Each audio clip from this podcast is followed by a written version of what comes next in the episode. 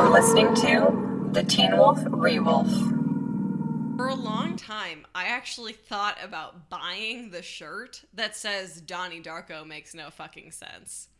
But then I would think that people would think I didn't like this movie, but I do. I don't know. Any person who would spend money on a T-shirt for a movie, you have to. You had to have You liked have to it. assume that I liked it. Yeah. Yes. Yeah. I remember watching this for the first time in my parents' living room in high school and being like, this is the best movie I've ever seen. I have since seen more movies. so, you know, palette expanded, but I do have have a great soft spot for it. I remember seeing this movie for the first time uh, two hours ago. Yeah, yeah. So Did you walk away being like, well, that's exactly what I expected? Or were you like, I didn't expect anything and therefore I'm untouched? You know, this is one of those movies where I feel like I had seen a quarter of it in GIF form on Tumblr.com. It was very popular. Yes. For the edgy girls. so I I think I kind of knew the vague outline of what was happening when we went into it. Um I don't know how I feel about it, but Okay. I mean, maybe this is what this bonus episode is for. We're going to help you decide your feelings on this film. okay. Oh, and this is the Teen Wolf Real podcast, a podcast where we talk about MTV's Teen Wolf, but today you're listening to a very special Halloween bonus episode. My name is Christian. And I'm Julia. Yeah. Woohoo. Yeehaw. Um, we, for this very special Halloween bonus episode, are watching the 2001 cult classic Donnie Darko starring Jake Gyllenhaal, directed, but, directed and written by Richard Kelly. Um, I'm not going to call Richard Kelly a one hit wonder because he is 46 and still has ample years to produce something else of this sort of cultural significance, but as of now, his first feature film, which was this, is sort of his trademark, um, which happens. Mm-hmm. But like when this happened, people were like, "This is crazy." this was a Sundance movie, Mhm. um, and it kind of there was seriously mixed reviews. We were reading a little bit of the reviews before we started. A lot of people were like amazed by its sense of tone and this weird sci-fi teen angst thing, but then a lot of people were, you know, like, "Hey, this doesn't make sense." Um, so I'm interested to to hear more about this film um, from you, from the wolf pack Hopefully, I know they've all seen it. Although I don't know, you hadn't seen it. I yeah, but I'm a special case, so Yeah, you just like skipped out on culture from most of your youth. pretty much uh yeah. It's just it's a big old cobwebs up in there. yeah, I feel like people have to wonder, like, you know, why do they always do bonus episodes of movies that Julia hasn't seen and Christian has? I have seen many movies and Julia has seen some. I have seen a lot of movies that nobody would care to watch today uh, at all because of the ground floor Netflix activity my family went through of watching all of the movies that came out in like 1945. yeah, Uh, so I have like old movie cultural knowledge. maybe we'll do a But this- screwball then. Something really dumb. Yeah, I don't know. I saw Jaws for the first time this year. I love Jaws. It was really good. I enjoyed it. Yeah, it's great. Yeah. Um, so we're gonna dig into this. We're gonna get to the bottom of it. We're gonna talk about how cute a young Jake Gyllenhaal and a current Jake Gyllenhaal is. Jake, hi. If you're listening. If you're listening, if you're out there, Ryan Kelly, mean- if you could call up your good friend Jake Gyllenhaal. Um, but before we do that, we have to do the 60 second recap. I, I- think it, or not 60 second recap, timed. I think it only fair that because I have seen this movie many times, I actually, and you're gonna think this is crazy, volunteer to go first. That is nuts because I was going to volunteer to go first so you could fill in any gaps because I didn't take any fucking notes. That's on you, babe. well, we'll do it together. How about that? No, no, no, not like Okay. in, in unison because that would be unlistenable. I mean, we'll fill in the gaps together. Okay. Um so you want to go first on our timed recap? Sure. Um cool. Well, let's see. I'm to pull up my stopwatch here Uh huh. and you are to recap Donnie Darko for us as quickly as you can, starting right now. So the movie starts and Donnie Darko has been sleepwalking. He goes back into his house and everyone's like, Where do you go at night? And he's like, I don't know. And then the next day he goes sleepwalking again because he's woken up by this giant bunny who he hallucinates named Frank. And Frank brings him out of the house and tells him the world is going to end. And meanwhile, while Donnie is out of the house, a giant jet engine comes and crushes their house, crushing the bedroom where Donnie would be sleeping. Meanwhile, he goes to school and there's a new girl at school and she is thinks he's cute and sits next to him in English class. And so they kind of start talking and Donnie's talking to his friends. And then he goes to therapy and he tells his therapist, Dr. Thurman, about this new hallucination he's having and how he's really worried about whether or not there's a God and whether or not the world is actually going to end. And so she decides she's going to start doing hypnotherapy with him. Meanwhile, uh, the town is like getting to know this like uh, public figure who's like a self-help guy named Jim Cunningham who is trying to like help everybody conquer their fears and Donnie's like that's bullshit. I can't buy into any like linear t- expl- explanation of human emotion. And he's also getting really interested in time travel because it's something that Frank suggests to him while he's hallucinating Frank suggests that he flood the school, so Donnie does it, and he gets away with flooding the school by breaking a water main, and then everyone's under investigation. Later, he is going out with a new girl, Jena Malone, and um, they go to see a movie. And Frank is like, "You need to go burn down Jim, Jim Cunningham's house," and Donnie does it, and he finds out, and they, the whole town is exposed to the fact that this guy is a pedophile. Meanwhile, his mom now has to chaperone his sister's dance group to go to be on Star Search or whatever, so the weird, creepy gym teacher can be like, I'm defending Jim Cunningham for whatever effing reason. So while his parents are away, him and his sister throw a Halloween party. Jena Malone's character shows up, Gretchen shows up, and she's like, uh, My mom is missing, and my dad, I think my stepdad, kidnapped her, and they have sex. And then Donnie realizes that it's about to be the end of the world, and so he gathers up all his friends. He's like, We need to go talk to Roberta Sparrow because she is the one who knows all this stuff about time travel. The bullies at school are there trying to rob her. They threaten them. Frank the bunny shows up as a person in a car and runs over Gretchen. Donnie carries her body back to their house, and at the time when the world is ending, he brings her up on a hill so that the world can end together. But what really happens the jet engine is ripped from his mother's airplane and goes back in time and kills Donnie in his bed because Frank didn't wake him up. Two minutes and 18 seconds. I feel like I missed so much, so that's crazy that Um, it was so long. I really feel like my recap is going to top out at like 45 seconds and I'm not going to remember anything. Okay, well, so, we'll see. um yeah. This is the the thing about I just saw it. So You did just see it. Yeah. But that means more details are like more fresh in your mind, you know? Like there's going to be stuff that you're thinking about that I haven't thought about since I first watched it. yeah, I mean it is fascinating like what sticks with you the first time you watch a movie, so we'll see. The, I We'll see. guarantee at 16 the only thing that stuck with me was ooh Jake Gyllenhaal's so hot. He's so pretty. He's so cute. Um Are you feeling prepared? No. Absolutely not. Are you not. feeling confident? No. Are you going to have to do this anyway? Yes. So, on your mark, get set, go.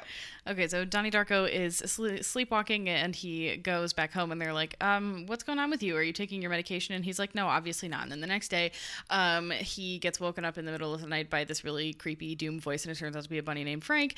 Um, and he is spared from a jet engine falling onto his house. He goes to school um, and he's clearly like beloved by all of his teachers, even though they think he's really weird. Um, and he meets the new girl, Jena Malone, and uh, there's like a little something, something between them. Um, he kind of gets into trouble because he doesn't think that this whole fear love guy is legit and it's like really dumb. He ends up flooding the school by hacking into the water main with a hatchet um, and that isn't great and he's like starting to be suspected but he kind of gets away with it um, more things start to happen his therapist um, like hypnotizes him and finds out about frank and is like really concerned about it um, then he goes to see the evil dead with his girlfriend and he like asked her to go with him and it's very cute. Um, and then frank is like you have to go burn down this guy's house and it turns out that he was a pedophile. And um, the woman who was like really mad about pornography and short stories um, is like i'm gonna defend him for whatever reason. Um, and so the mom has to leave and then his sister gets into harvard so they throw this halloween party and uh, donnie's like well the world is gonna end so everything is just like super super crazy. And he decides that he is going to go talk to the lady who uh, knows all the things about time travel and his like physics teacher gave him her book. Um, and then the mean kids from school are trying to rob her and uh, he ends up shooting the actual guy named frank who shows up in the bunny costume after running over gretchen. Um, and then the world is starting to end and then there's this whole like time warp wormhole thing where the jet engine comes and kills Frank and uh, no, not Frank, Donnie, but also kind of Frank too, I guess. Um, and that's the end of the movie. Everybody's very distraught. Uh, you did, or only slightly less than me. You did one fifty nine seventy three. And I don't think that that made any sense. I was not No, listening think, to myself. No, no, no. I think you did well. Well, one, you introduced the fact that like Donnie's science teacher gives him Roberta's book like way earlier in the movie than I was able to to squeeze in, and also the fact that they throw the party because um, Elizabeth, played by Maggie Gyllenhaal, gets into Harvard. But I think we got it. Yeah, for the most part. I also will say, and we'll get into this when we talk about what doesn't work about this movie. It doesn't really matter what we missed because this movie don't make sense. No, it's up to your interpretation. Yeah. It, yeah. also, this movie came out in 2001. You guys, you can find it for for for for free, if not on the cheap. So just Go and watch it, if, watch it. again if you've not seen it or watch it for the first time. it does feel like a cultural touchdown. I feel like, mm-hmm. yeah. yeah. You lost your virginity tonight, Julia. You know, it happens so frequently. It's just like so crazy. well, it's like this, and then like Rocky Horror, and like every other cult classic where people are like, "You haven't seen that?" People, dude, I'm busy. What do you mean you haven't seen? I have a life. My hot job." take. yeah. is that if you haven't seen Rocky Horror, it's fine. I think that the way to do it is in the theater. I think seeing it like don't like just watch it on Netflix. Like go No. do the thing. And then also, if you've if you've done that, you never have to do it again. Nope. Yeah. I I feel like we may have like Rocky horror like lifers who are gonna be mad at us. No, you know, here's the thing. I love Rocky Horror right up until Meatloaf dies, and then I'm uninterested. I didn't realize you were such a meatloaf stan. I love me. I know he's like a real weirdo, um, but he is like a highlight of that movie for me. Oh so my gosh, is it Meatloaf who almost played the Phantom in the 2005 Phantom of the Opera? possibly that I'm- sounds about right. I'm right. pretty sure they like were thinking about casting Meatloaf, and then it was Gerard. like, here's the thing: like, is Meatloaf as handsome as Gerard Butler? Obviously not, but at least we know Meatloaf can sing. he can sing, and also the Phantom isn't supposed to be hot, so Yeah, it was like the idea. Like, actually, yeah, that's a bad casting, but they were like Gerard Butler was such hot shit at the time that like. he still should be. I love Gerard Oh Butler. my god! And like a nineteen, no, seventeen year old Emmy Rossum. yeah, That's crazy. banana. Well, mm-hmm. yes, it Uh, is. Yeah. um. Anyway, back to Donnie Darko. So, uh, like I said, I love this movie. Maybe even just for nostalgia's sake. Like I always have fun watching it. Um, you're still undecided. We're feeling it out. We're gonna figure it out how you feel by the end of this conversation. Mostly because you have to give it a letter grade, so you better figure it out. Uh, let's start. What works about this movie? I think we have to start. Jake Gyllenhaal is Yeah. I, it's so fun watching him. It's clearly such like young, um, uninhibited like talent. Like all of these impulses are so like first go, and I think that's what's really sort of fun to watch. Somebody who is so prolific and so I don't want to say refined because I don't find Jake Gyllenhaal to be a very like centered actor, but like has definitely developed a style since this movie premiered. To see him at like a very raw form is really engaging. I can't personally say that I've given a lot of thought to Jake Gyllenhaal's career in general, um, but I will say that I, What kind of millennial are you? um, you know, I. It's maybe because I didn't see this when I was a teenager that he has not occupied my imagination in the same way that he has other people's. All right, all right. Um, but I will say, watching him in this, you can really tell he has he's so charismatic. Um, and he it feels like he is inhabiting this um character like so fully.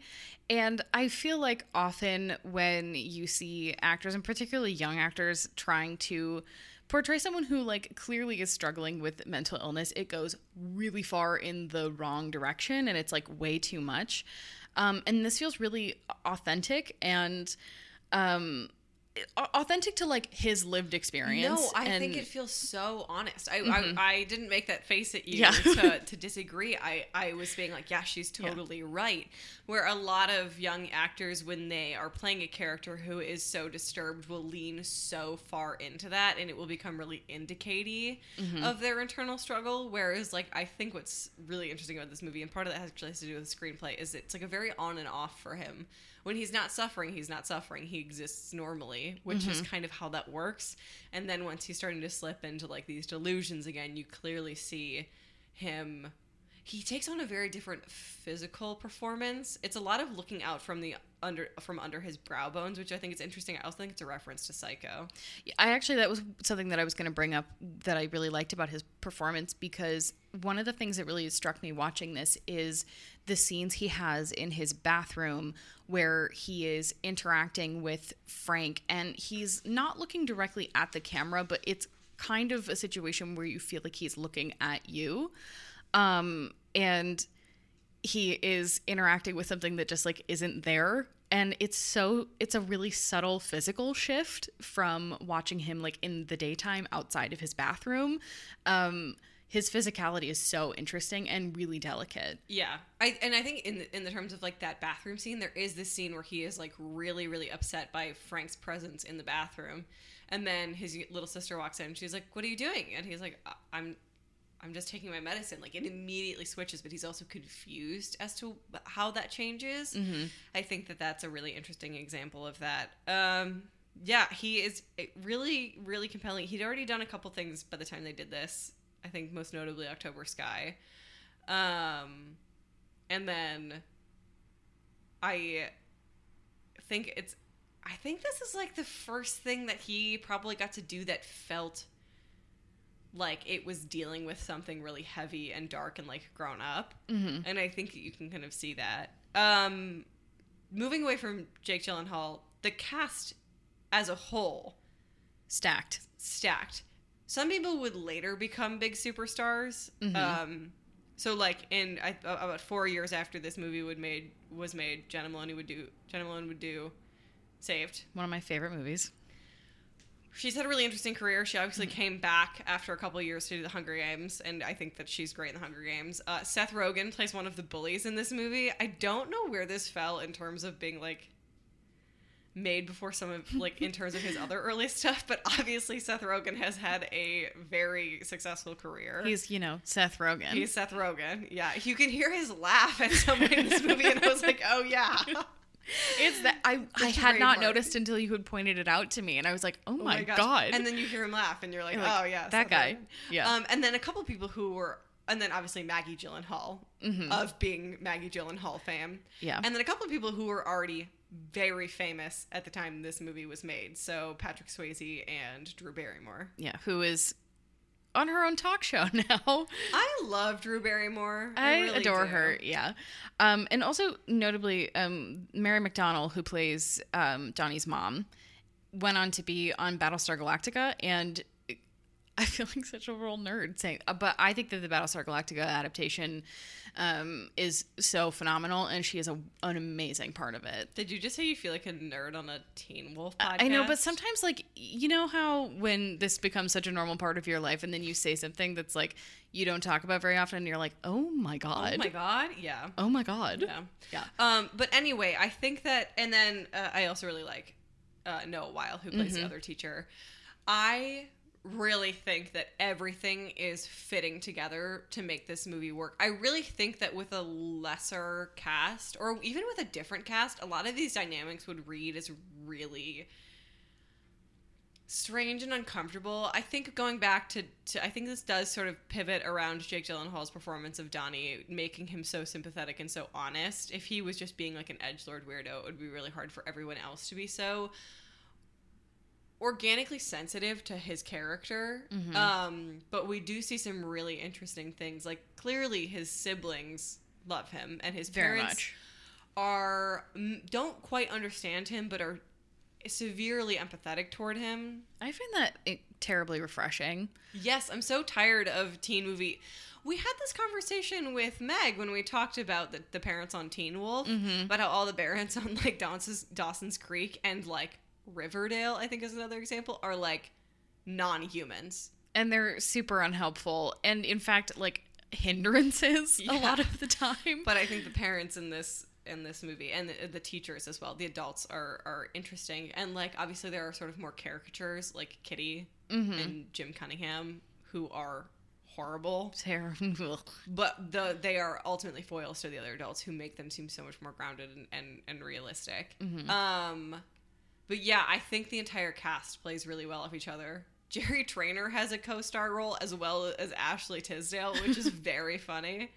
it, this is kind of like a who's who Yeah. moment and it's one of the things i found really uh, interesting watching this from as like for the first time is kind of knowing where drew barrymore was in her career at this point and how naturally she fits into that cast in the role that she's in Okay, do you remember how like a couple weeks ago I was like my dream in high school was to be a high school English teacher? Mm-hmm. Th- she was not the inspiration. The I wanted to do that before I had ever seen this movie, but I did want to be the type of English teacher she was. oh yeah that i clocked that pretty immediately of like that resonates with me Yeah, a lot yeah. yeah I also think that something really interesting about both the science teacher. I wish I could remember their character names, both the science teacher and the English teacher, is that when you stick out and have relationships with the teachers in your high school because you're weird and don't have a lot of friends but do like talking about books, that's how you want them to sort of like think of you. mm-hmm yeah i It's weirdly aspirational. Um, it's not as though like Donnie stands out in the class um where she's giving him like special treatment necessarily uh, in front of all these other kids, but like it really frustrates me when I see um high school media where the teachers are like actively mean to the children. No, I thought I think the the great thing when she I think it's Jody, Joni, yeah. Joni, yeah, gets a question wrong, and she's like, "Well, if you had read the story, you wouldn't." And I, but I think that's interesting. She's not victimizing her because Joni wrote, like, raised her hand. She's not picking on somebody who's ill prepared. No. It's a really realistic interaction of being like, "You didn't do the work for my class. I will acknowledge that you didn't, and move on, and that's it." Yeah. Um Yeah. she's not being mean No, per se, per se. per se. Yeah. Um, so I think that like part of that falls into characterization. I think the characterization of of most people in this movie are again some of them are character caricatures. Like I think that Donnie's friends, like his two guy friends, are like Dude, dudes being guys. they're just guys being dudes, but like they're not a huge part of the movie. So I'm not like invested in their backstory or anything, or even how they really know Donnie because they do just sort of look alike. They feel like fate, like they feel like Tweedledee and Tweedledum. yeah, kind of. I do, but I think it works. Um, so the characterization of the adults, the characterization of Donnie, and then ultimately Gretchen as well, I think all really works. She like could be a manic pixie dream girl, but she's super not. Um, she's super not, and I, I feel like the difference between um the manic pixie dream girl and and what's happening with Gretchen is that a manic pixie dream girl pretty much exists to be projected upon, um, because she's not a real human being. But the kind of the reason that they like connect immediately is that she's clearly deeply disturbed. Um, and Donnie's like, oh my god, me too Yeah, and um I think she shares some traits with Manic Pixie Dream Girls, but there's like an, a genuine connection between the two of them, as opposed to him just like, I saw this girl and she must now be everything that I think she is. Well, I think that a lot of their relationship is sort of like an acknowledgement of um the bad and then comfort. Yeah. Like when she runs out of class because like the reason when they have their first kiss and it's because she runs out of class because somebody has brought up like what her stepdad did to her mom. I a little bit am like I don't know if that's the, the best way to comfort somebody in that moment. But she doesn't but I'm also basing I should have to base my reaction on her reaction She she kisses him. she kisses him. Yeah. So I think that a lot of their their interactions are based on like an acknowledgement of trauma and then a reaction toward that, which I think is a lot more than like you're the love of my life. You're perfect, weird girl. 'Cause which you does listen. not happen because you listen to the yeah. Smiths. Um Um, Yeah, I well, and I also love the fact that they like work on a project together. Like they clearly are trying to connect on an intellectual level as well as like here is my trauma. Here is Yes. your trauma. yep. Yeah. I think um I think a lot of the high school stuff really works. I think like the setting of the high school really Mhm. works.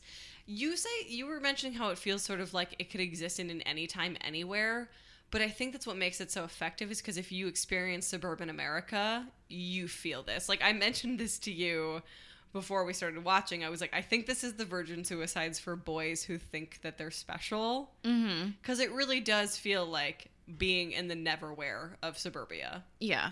And that that is a theme that is well touched upon by a lot of American filmmakers in a lot of different genres.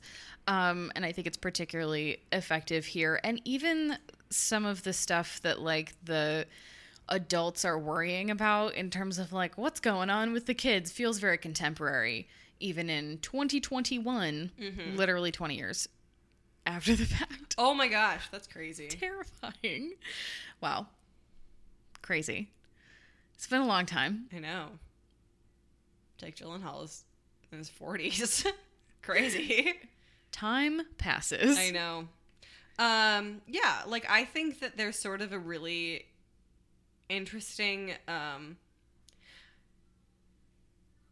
interesting dynamic between the people who see through the um everything is the biggest deal in the world part of suburbia. I think we really see that in the PTA meeting Mhm. where Kitty is like, "This book is poisoning our children," and Donnie's mom is like, "We don't ban books, Kitty. This is the PTA." This, this is a Wendy's. yeah, and I think the acknowledgement that this place isn't the end all be all is really smart because a lot of things said in suburbia are like, "It all matters about being in so and so such town." Riverdale or whatever, like There is no acknowledgement of the outside world in this movie yeah, besides the the plane hmm that, you know, we don't really even get to see until the end. Well, I think the acknowledgement is from the people who are like suburban politics are disinteresting and not important to me, Mhm. Yeah. and that's what I think works.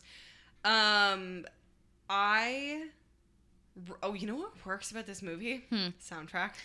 the soundtrack is great. Um iconic, really. I mean, you were talking to somebody who loves new wave. Um I'm fond of new wave. Love it. Not as much as you are. we regularly talk about it in my family group chat about how new wave is the one genre of music we all agree upon. the one to bring everybody together. Yeah, it's it's it's the uh the unifying factor. Mhm. Yeah. Um but yes, there is this amazing scene at the beginning of the movie that I love. It's just a one tracking shot basically to set up the environment of the high school. Mhm. And uh, Head Over Heels by Tears for Fears plays, and it's like panning across everybody, like Donnie as he enters, and like sparkle motion, dance practice, and the two bullies are like literally doing coke out of their locker while a teacher watches and I love does that. nothing. Yeah, that's funny. It reminded me. There's all these old like urban legends basically about my suburb I grew up in, about like what life was like growing up there in the 70s and 80s. And there used to be like these like 30 hiding spots where you could hide hard drugs and no one would know. And like people would just do coke because it was like they had money to burn and it was the 80s. So when I see that, I'm like, that's not realistic, but also I know what my suburb was like then, so maybe. So perhaps Yeah. I every single depiction of the 80s I'm like wow, people did a lot of coke I know. all the time. Yeah, it's how you stayed that skinny. Yeah. Yeah. Um, Um but yeah, the soundtrack. But not only the soundtrack that um really solidifies the era it's supposed to be set in because like I think you mentioned like the costumes aren't major identifiers partially because the kids are mostly in uniforms. yeah, and when they're out of uniforms it's kind of they're plain. Yeah. Mm-hmm. Um I think like the cut of the jeans is something that you would acknowledge, but now that we're in the era of mom jeans being in style again, I actually think that um, Maggie Gyllenhaal's outfit when she walks in um, at the end of like a date or whatever at the beginning when the jet falls into the house, I think that's the most like period appropriate. which is so funny because I was like, I would wear that right now. She's wearing like red plaid pants. Yeah, because it's great. Yeah. Um, but it, it feels the most like of the time. Yeah, so I think the music does a huge that and like the self-help like videos and stuff. Um but yeah, like being able to sort of solidify the era that the film is in through the soundtrack is interesting, especially when it is compared to like the really haunting choral music that we basically get the idea that it's playing in Donnie's head because it's what plays when Frank is around. Yeah, I mean, and that's a pretty well-known trope in like horror. Yes. Um, which and that not to be like, ugh, it's a trope. I love that I love choral personally. music. Love choral music. Um, I think that the soundtrack is banging, but I also really loved the way that they um created Frank's voice. Um, I love the distortion of whatever music is happening when he is present. Um, it feels really disorienting and kind of solidifies the fact that like you are actually in Donnie's head because it's like so it, it like makes your skin crawl. I think it's really effective. Yeah, I think the sound mixing and the sound editing is really good in this movie. Insofar as the way that it makes me react, I'm sure if somebody has like more professional opinions on sound mixing, they might be like, actually, it's garbage, and here's why. But I am very affected by the way that sound is used in this movie, and especially on the scenes when Frank is there, because Frank obviously is scary because of the way that he looks and because of the way that his mask is structured and the voice. But I think that like you do get a little bit of the boss music is playing, so you start looking around for enemies. Start feeling. Yeah, that mask is terrifying. Yeah. Yes. Yeah. Okay. Yeah. All of the costuming is very generic except for Frank. So distinctive. yeah. Yeah. Ter- terrifying. Terrifying. Um. What else works about this movie? Um, I think that this movie is pretty. It's pretty clear. Um, maybe not from the outset, but pretty much as soon as Frank appears, that this you are watching this from Donnie's perspective. Uh huh. Um, this is all happening in Donnie's head, and like it is kind of up to you as to how how much you believe is like actually happening. Well, it's also up to you whether or not you think that this is all in Donnie's head. Like, unfortunately, it's so not nonsensical that like that leaves I think room for too much interpretation. But I ultimately agree with you. I I think that it's one of the only ways that it would actually work for me, um, and particularly because um, Donnie is such a likable character, um, and you really feel For for, being a teenage boy who is very much acts and reacts like a teenage boy, yeah. Um, I I found that very interesting. it can happen, folks. Um, and so you really like you feel for him and you really um, want him to be okay. And when he is distressed by Frank, you are distressed. Um, I think that that really makes the movie work for me. I think if it were kind of trying to examine Donnie from like an outside perspective, I wouldn't have enjoyed it. I agree with that. Yeah, I think I think I think that. Well, I, I also think, and like this is like the last thing I kind of wanted to add that I was interested in was like how the family dynamic works. Like I mentioned earlier, like his siblings very clearly love him, and like his parents like are very supportive of him. But like we, because we're watching Donnie from the perspective, like because we're watching this family from Donnie's perspective, it's so much more like clear how he relates to the people in his household and how they relate to him than it being like a gosh mom you're such a bitch. And he does call his mom a bitch but it's from a closed door. And then he very visibly feels weird about the fact that he did it. Mm-hmm. and i'm like that is so much more honest about like the way being a teenager in a, in a suburban household functions than being like my mom doesn't understand me. Because his parents openly don't understand him and then like support him so wholeheartedly. Yeah. They are really trying, even when they don't really have the tools. Yeah. to be supporting him. Um, I that is one of the things that I have generally felt is lacking a lot of the time in um, teen media, and we were just talking about this about um, the parents. But like family dynamics are so important because d- no teenager in like a TV series has siblings, Yeah. and I find that so weird.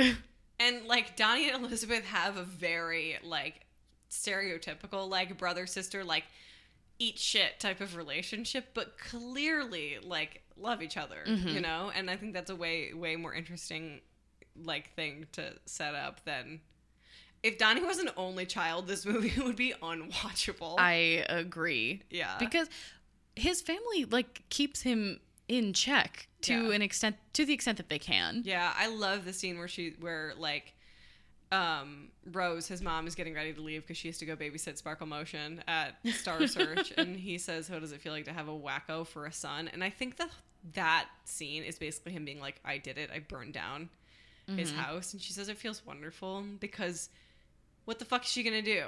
Yeah, you're really fucked up, Donnie. No, she behaves like a mom 'Cause And, she like, loves her yeah, in a way that like doesn't happen in so many teen movies. Yeah. Um, th- unfortunately, though, moving into what doesn't work, it does suffer from smart wife, dumb husband.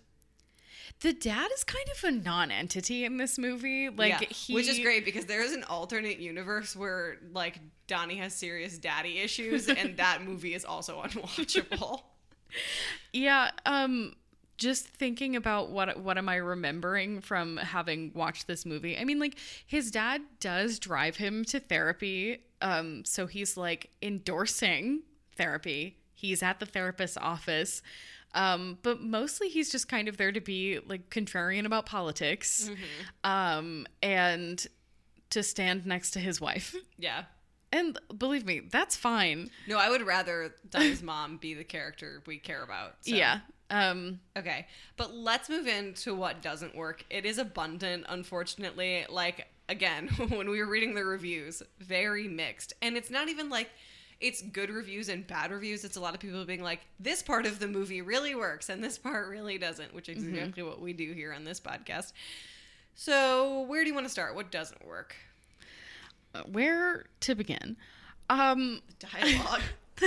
the, some of the dialogue is really moving, and then the other half of it is so inhuman and weird. it, it feels like it's in a different movie. Yeah. Yeah. Uh, I don't really know what it's trying to a- accomplish. Um, and I think that that's kind of comes to like one of the biggest, biggest, but one of the things that um, frustrated me is that it this fe- story feels really broad. Um, there's introduction of all of these characters and elements that never fully get followed up on.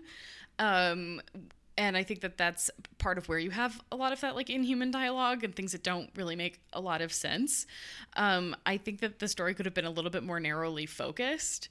Um, because I'm just like left wondering like what in the world is going on with those people. Well, there's also like moments in the dialogue where a character will say something like inappropriately like open or like sincere for a situation. And you're like I know that you are trying to like move me in any one direction, but mm-hmm. like it that didn't that wasn't supposed to be there. Like I think it's really I think well, I think this is an interesting thing. Like when it comes to how people talk, they will often say something that suggests what they're feeling in hopes that you pick it up. And this movie doesn't do that before it says the things of what people are feeling. And that's why it feels so strangely open. I also think that in certain circumstances, there's typically like one character who is able to just kind of say whatever. Mm-hmm. And the fact that that applies to multiple people is kind of odd. Yeah. It like primarily applies. Well, it's funny, even like both of the teachers and Gretchen and Donnie all will say shit where you're like, okay. okay. Great. Great. Maybe maybe say something that suggests that first.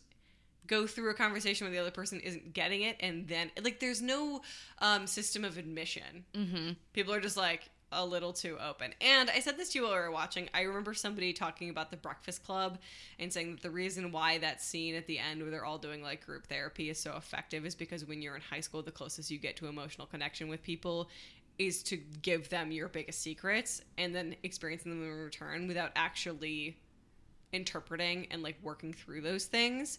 And so when it comes to the scene, scene with Donnie and Gretchen at the beginning when she's like, My dad stabbed my mom, and he's like, I too have emotional problems, that rings as like honest and genuine. But then when it happens elsewhere, I'm like, I don't, I don't know about that. It feels um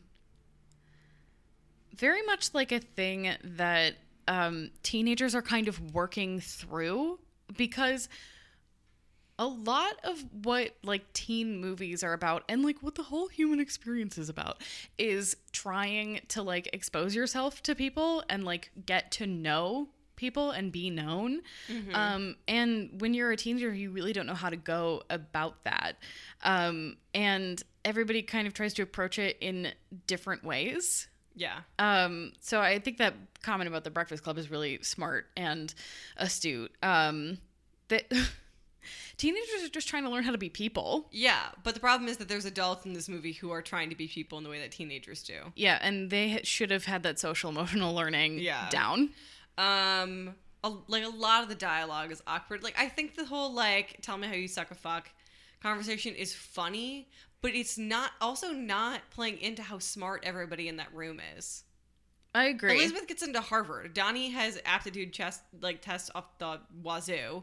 Like they could be fighting about something so like advanced for their like age of what 16 and 19 Well, it's weird because we actually see an example of that when Donnie is talking about the Smurfs. mm-hmm. Um, and he's explaining to his friends why their really just like shallow interpretation of it is wrong because he has spent so much time thinking about it.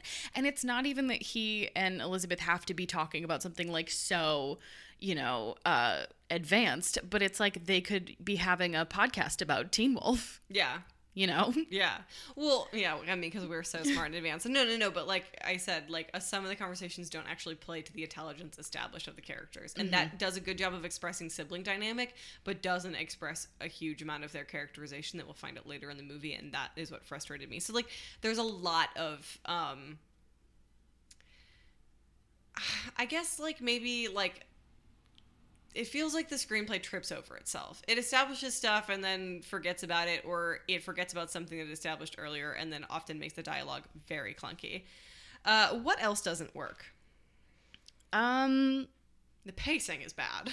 the the pacing is bad there are scenes from certain characters that i like i wanted more interaction between donnie and elizabeth yeah, me too. and there's very little of it um the Especially if you have the. Gyllenhaals literal siblings siblings. You have Yeah. literal siblings playing siblings. I'm going to be interested in wanting to see them play siblings, and I think it's really fun. They, I guess, have both talked about how it was really intimidating to do that at first in this movie, and I've since been like, yeah, I don't know if we can do another movie again, again together, but I think it's fun. yeah i agree um the progression of um i guess if we want to call it Dan- donnie's psychosis seems really fast um after having kind of it feels like it plateaus for a little bit and then everything just kind of speeds up at the end in a way that doesn't necessarily feel feel organic to me I agree. um the you know we get told at the beginning of the movie that the world is going to end in 28 days and we spend a significant chunk of the movie like in the 28 to 20 day range and then it all just picks up at the end Yeah. um and i also i hard to tell because it wasn't um clear on amazon but we were watching like i guess the director's cut of this movie so who know like i don't even know if that's what was in the theatrical release um i don't know if They're that not that different, and Okay. the theatrical release is similarly poorly, poorly paced okay Yeah. good to know Yeah. Um, yeah, the pacing is is strange. I think you're right about the progression of the psychosis. It feels like for the first hour, like Donnie's just sleepwalking and talking to his therapist, and I think those scenes are really affecting, especially like the hypnosis stuff. But and dealing with stuff that like you you t- super are dealing with as like a teenager but like can't don't have anyone to talk about it with where you're like i don't know if i believe in god. That's a really big question. Um so those scenes are really good but like it does just feel like generic like teenage um like dyssocia as opposed to like the actual like psychosis donnie ultimately goes through at the end of the movie. Yeah, I think that plays into um, the lack of um, attention to detail in this movie, which is something that you mentioned to me, and I think I might have an idea of what you mean, but I'm curious, um, kind of where that shows up for you. Well, I think that mine was more like it. It's not like an attention to detail. It's the attention it pays to details that matter. So, like you said that you were upset by the fact that we don't actually get the a huge response from Gretchen being hit by a car, Lit- literally being run over. run over by a car. I think that time should have stopped in that moment. Yeah. this is a directorial issue. I mean, I guess also a writing issue because Richard Kelly did both. But like, that is really frustrating. That that is like how much it is. And then we sort of like all of the Jim Cunningham stuff like really sort of gets swept under the rug and is used a little bit as a um like sort of a, a, a humorous part to just show you how completely delusional Kitty is. Mhm. But I also think that like that should have had a bigger effect on Donnie at school where everybody who knows that he's commit arson before and also had beef with this guy W- would suspect would him. suspect him. Totally. But it also would have been kind of a moment of vindication for Donnie, who got suspended from like after school activities because of a reaction to his like self help program. Yeah. And Kitty's like devotion to him. Exactly.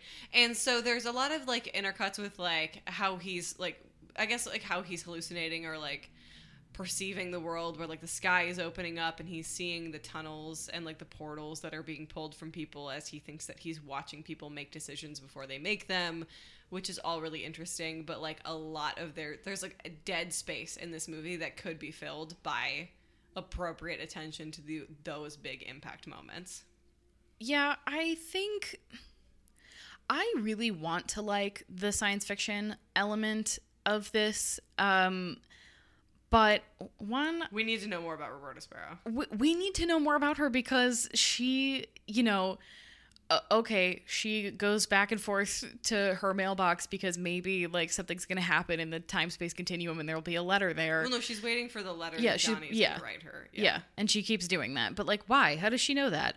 Um, I think that the little like specters coming out of everyone's sternum looks looks really funny, um, and because this because Jake Gyllenhaal is doing such a good job, he's a little, good little actor. Um, I'd be so much more interested in like more detail and like attention paid to what he's going through. Um, and he can still have that obsession, but it treats it very like it's very real. Um, and I don't know that Well, I think that's smart because it's obviously real to Donnie. yes.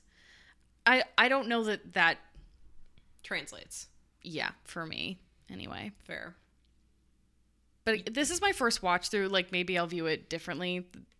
Fair. I meant time? actual like time wasted on like clips of that shit happening, but I think it's important. But again, like the whole like portal thing gets introduced without us actually again knowing all that much about Roberta Sparrow. And like Donnie's talking about it and talking about it with his therapist, and he talks about it with his science teacher, but like it's kind of it, you know?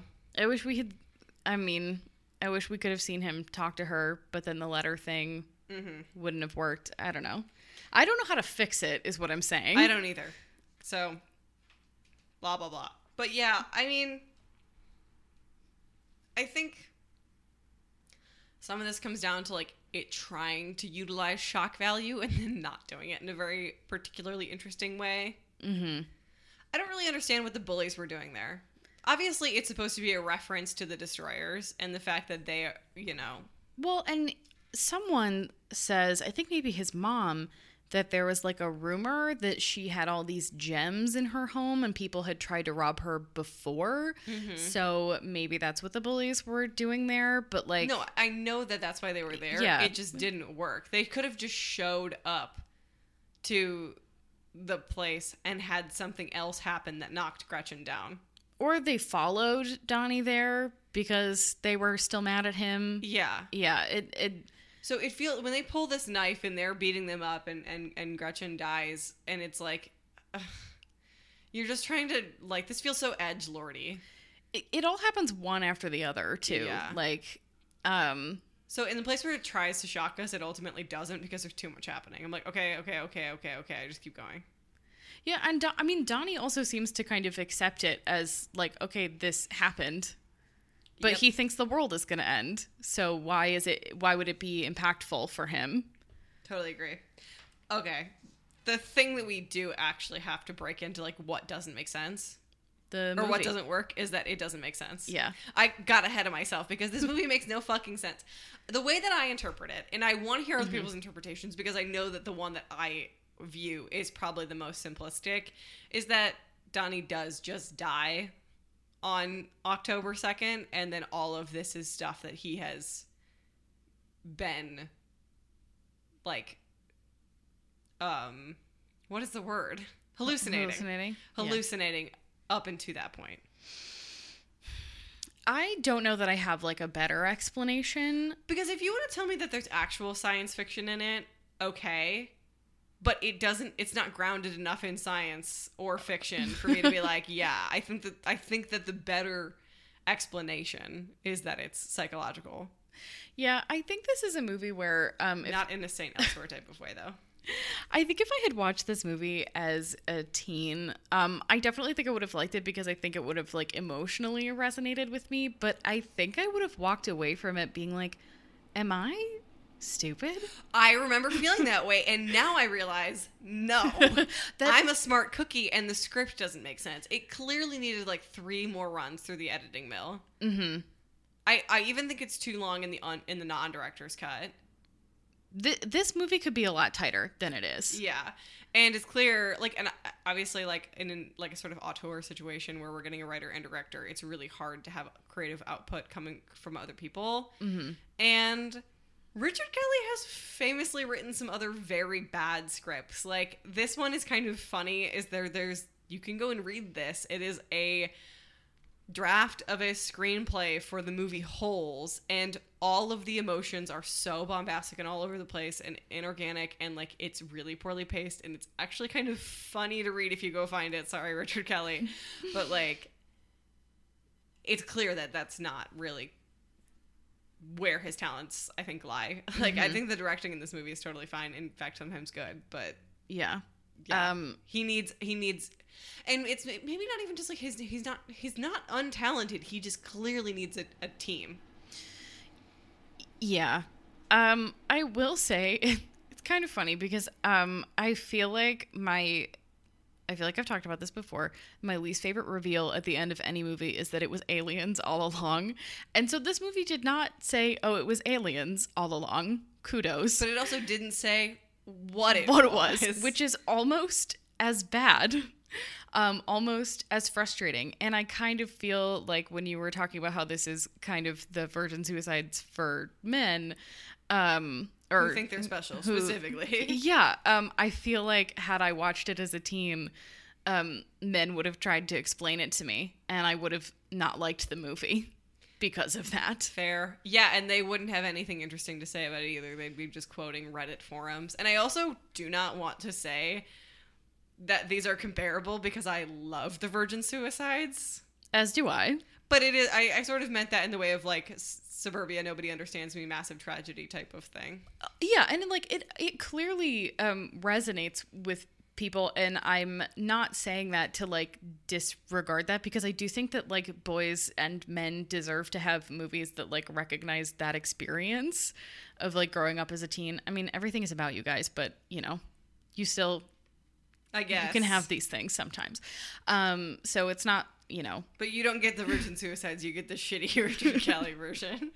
yeah that's uh, I say shitty. I again love this movie. that's how i feel Yeah. about the, this movie making no sense Yeah. Um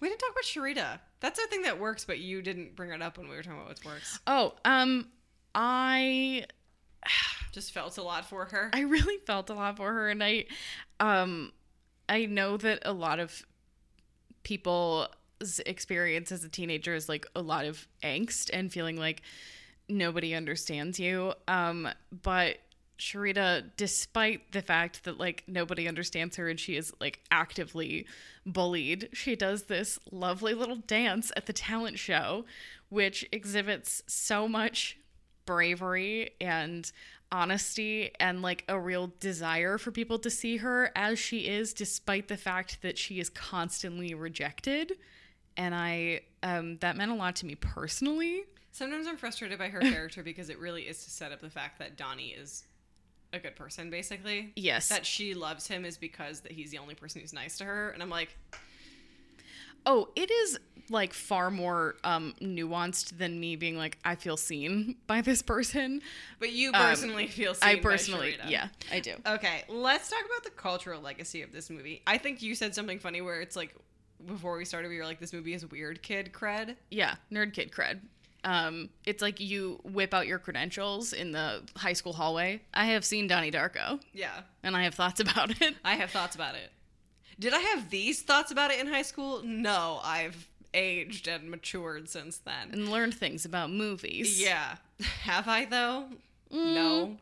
Um, I know that we have a couple of critics who listen to the Ray Wolf, and you just have to think that every once in a while they hear us say something and go, "Oh, bad take, guys." I am sure that there are people who like listen to us on their commute and they're like, "Oh, but I I, want to say something to you." I get that when I listen to podcasts, though. Me I'm like, too. especially if it's a detail that I know is wrong. I'm like, oh. Oh. god, they're wrong. But then sometimes we get DMs where people are like, you guys are wrong, and I'm like, hey, Cool. leave me alone. Well, I think we're very clear that we have never seen a movie and we don't know what we're talking I've never seen a movie. I've never seen Teen Wolf. Ooh, Yeah. Just winging it. Just winging it. Um, anywho, yeah. So this was totally weird kid cred. I think what this was, especially in my high school and my friend group, as I observed it, was one of the gateway movies that got people into being like film kids, into film lit. Something we talked about with our film lit teacher. Like it was something that really. I think you know it is a teen movie, but I Mhm. think it is the first introduction to like more festively like art house stuff Mhm. that doesn't make sense that makes you really think because if you think about the movies that were coming out when we were in high school they weren't particularly like well, movies that like challenging that we were watching yeah. um so I remember seeing this and having like being around people who were seeing this for the first time as we were all talking about it and it felt like the first thing that like really introduced us to like I don't want to say like film as art because at, at by high school you're already considering things as being artful and like examining them like independent of school. I mean, Mhm.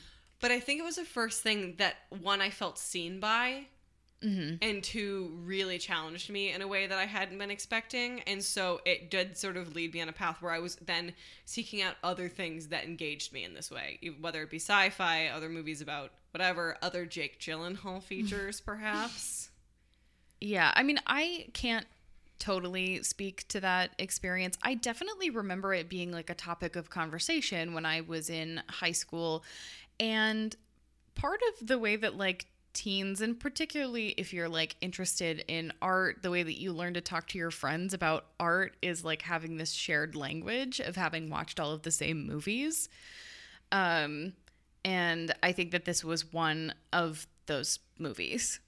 Yeah, I totally agree. I I would be really interested to know what those movies are for teenagers now because I think the couple big ones that I remember being like the have you seen this type of movies where like this American Psycho, Great movie. Love American Psycho, Fight Club, like all of the early Fincher stuff. Mhm.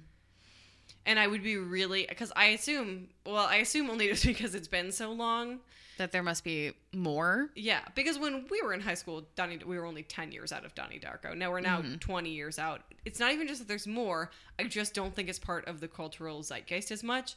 If not for the people like me, like other people who watched it, being like, "Oh, I love Johnny Darko." Yeah, I I kind of feel like it's harder to have sleeper hits nowadays um or like cult classics.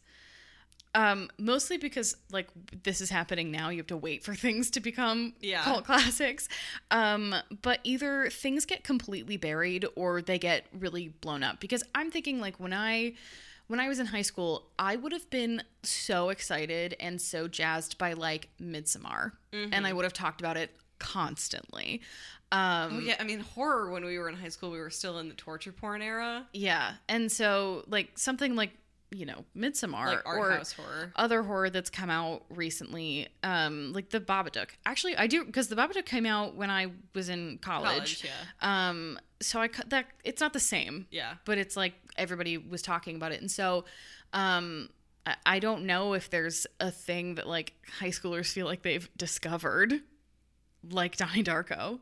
Maybe I No. did see somebody on TikTok being like "Hidden Gem: The Truman Show," and people being like, "You mean the movie you watch in English class?" Okay, I love the Truman Show, but like, Jim Carrey's finest work. No, that's the, The Grinch. The Grinch. I know. I know. I know you know, I know. I know you know, I know you know, we know the Grinch.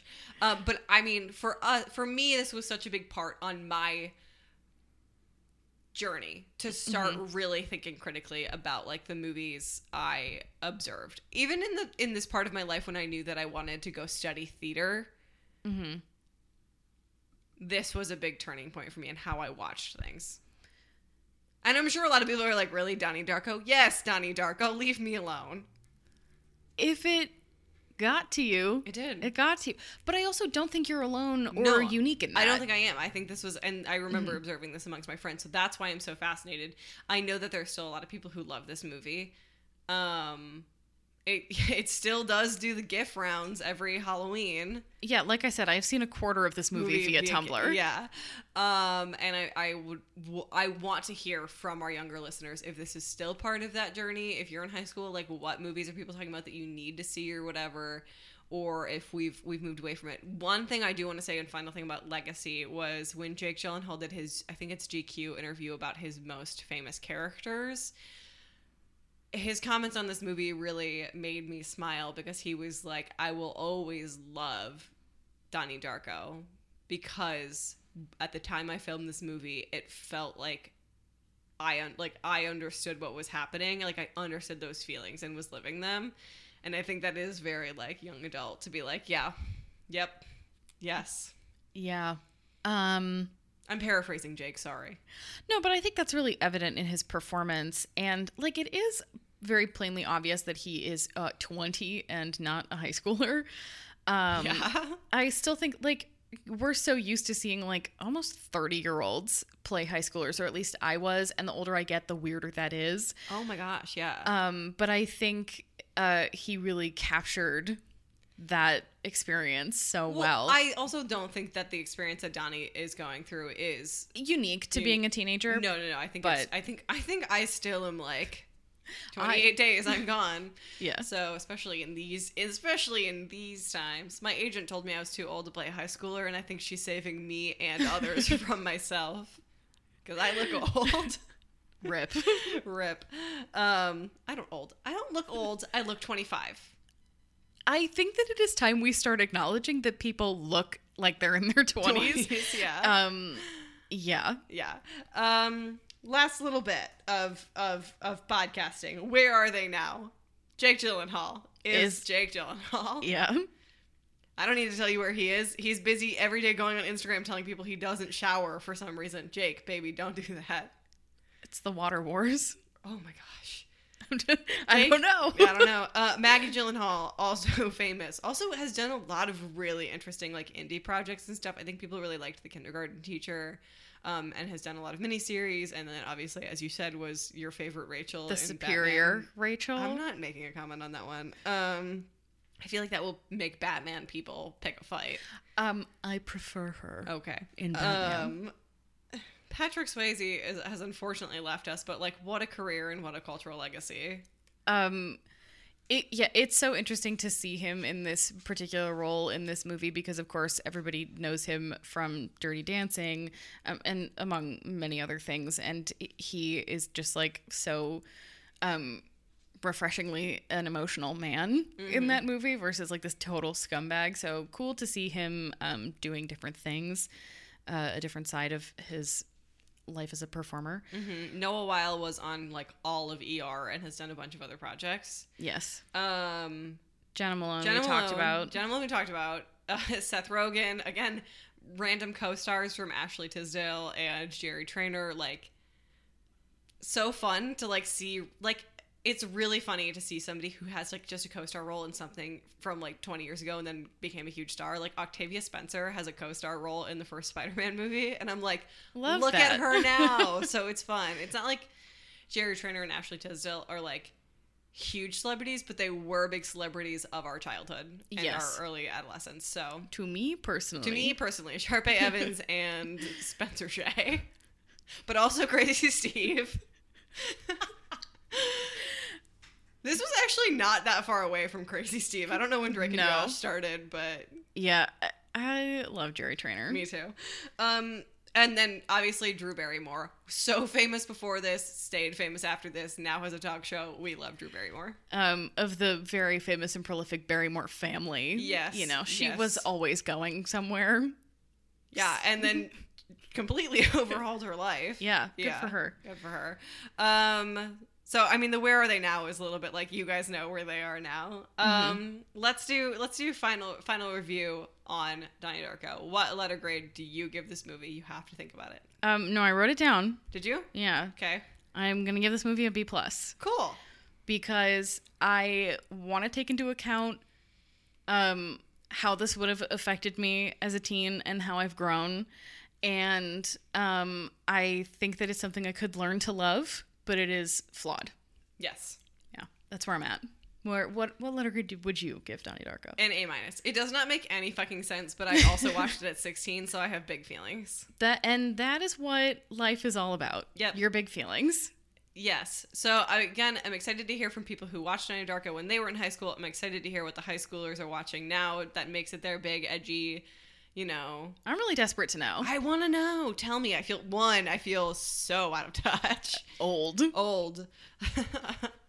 Nothing makes me feel quite as old as like talking to a teen about the media they're consuming, and I'm like, I've never heard I of that. I am the crypt keeper. Yeah. Which is funny because we are like, well, we pride ourselves on knowing stuff about teen things. But there is just so much out there that I'm like, I got nothing. Yeah, streaming didn't exist. Well, streaming did exist, but original content on streaming service didn't exist when we were.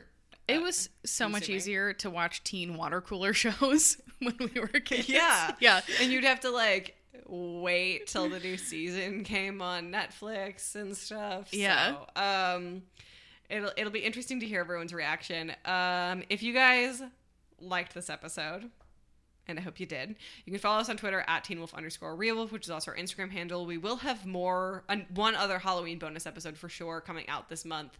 Um, if you really liked this episode, you can uh, leave us a review on iTunes. Leave us five stars and a review, and we will do a little bit of commentary and give you a shout out on the podcast.